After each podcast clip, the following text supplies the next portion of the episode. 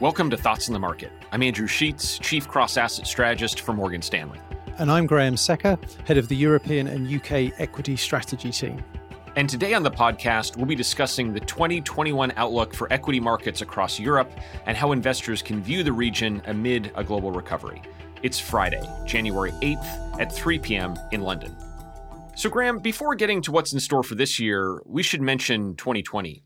While many stock markets rose, European stocks fell by double digits, a reason that I think sentiment towards Europe is still so skeptical. What do you think happened? Yeah, Andrew. So um, have to put the blame at the door of uh, of COVID. Uh, I think uh, COVID hit Europe harder than elsewhere. Um, not necessarily. I'm not talking about terms of the number of infections per se, but rather in terms of the hit to the economy and corporate profits of, of European companies. You know, for example, if I look at the euro area economy in terms of GDP, uh, it contracted by about 7% uh, in 2020. Uh, that is more than double the fall that we saw in the US economy or the global economy. And if actually, if we look to the UK, uh, the decline was even worse. Um, the UK economy looks like it had the biggest hit to GDP of, of any major economy of uh, in the world, down around 11%. Uh, uh, we think European earnings fell by uh, around 30% or more last year. That is approximately twice the decline that we saw in the US or Japan. And actually, in emerging markets, the earnings fall appears to be single digit only. Uh, so when we view, you know, when viewed through this lens, the underperformance of Europe last year actually seems pretty logical. okay, it underperformed in line with weaker growth. And and so then turning to the future, what do you think this year holds in store for Europe, and and how do you think the market gets there? Yeah, so this year we think is um, is a is a much improved year.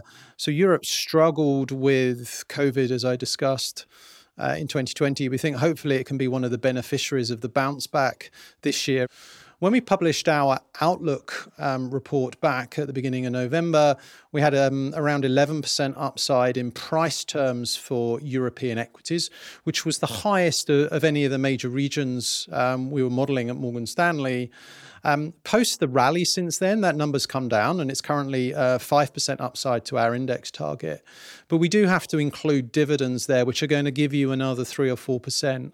So we think you have high single digit returns uh, on European equities for 2021. And, and, just as a footnote, that is actually better at this point as well um, than the other regions based on, on, on my colleagues' forecasts for for the US and Japan and emerging markets, etc. And I just want to make the point as well that policy support should be very accommodative. Uh, with the ECB uh, continuing to have a very large uh, quantitative easing program, and that should keep valuations underpinned um, as well. So, a strong earnings recovery with valuations supported by central bank activity. So, so Graham, you, you mentioned there the performance of other regions, and, and certainly one thing you know I hear a lot is that look, you know, Morgan Stanley is forecasting pretty good emerging market growth next year. So, so why shouldn't I just buy emerging market stocks and, and forget about Europe? I, I, I imagine you've encountered the same sentiment, and, and how do you think about that dynamic? Yeah, absolutely. Um, and, and certainly emerging markets has performed better than Europe over the last few years. So it's sort of, there's a natural sort of uh, indication for people to, to go back to what has worked before. But one of the points that I would make is that the, the starting point matters.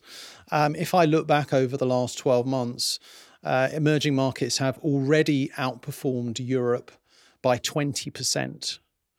Um, and are now at a seven-year high. I.e., if you look at the the relative performance of of the MSCI Emerging Markets Index to that of the MSCI Europe Index, it's at a seven-year high in price terms, and it's also at a seven year high in relative valuation terms as well.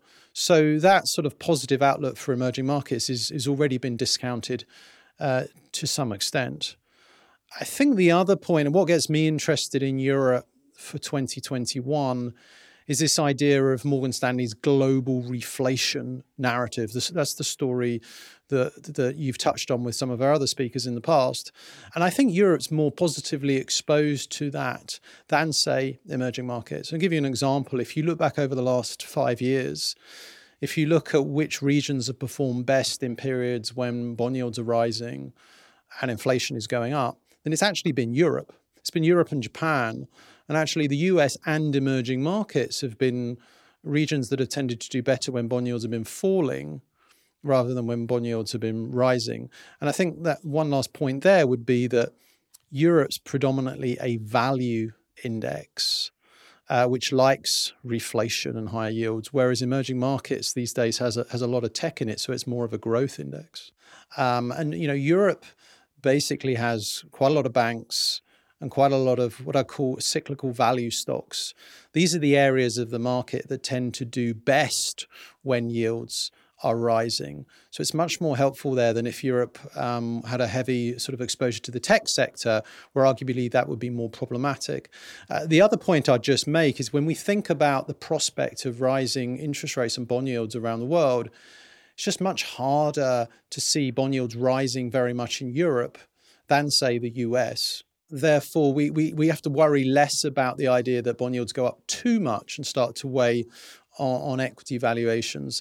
So, bond yields, whereas we think they can rise in Europe, the idea that they're going to rise strongly is much harder to see in Europe than, say, somewhere else like the US. Another knock I would say against Europe is that you know investors look at it and say, look, it's it's just not a region with the most exciting companies. You know, you, in in other regions you've seen more innovative, more high growth, more kind of exciting technological development oriented companies. And when you think about kind of what are the most exciting stories in Europe, how, how, do you think about that question? And, and how do you think about the lack of kind of quote technology stocks within the European index as either being a strike against the region or actually maybe a supportive factor?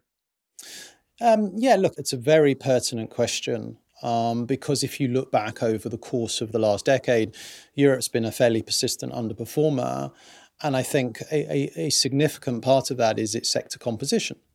It has has certainly, if you go back 10 years, a lot of banks, a lot of oil companies that have had a very tough time over the last decade, and you know, not a lot of technology companies.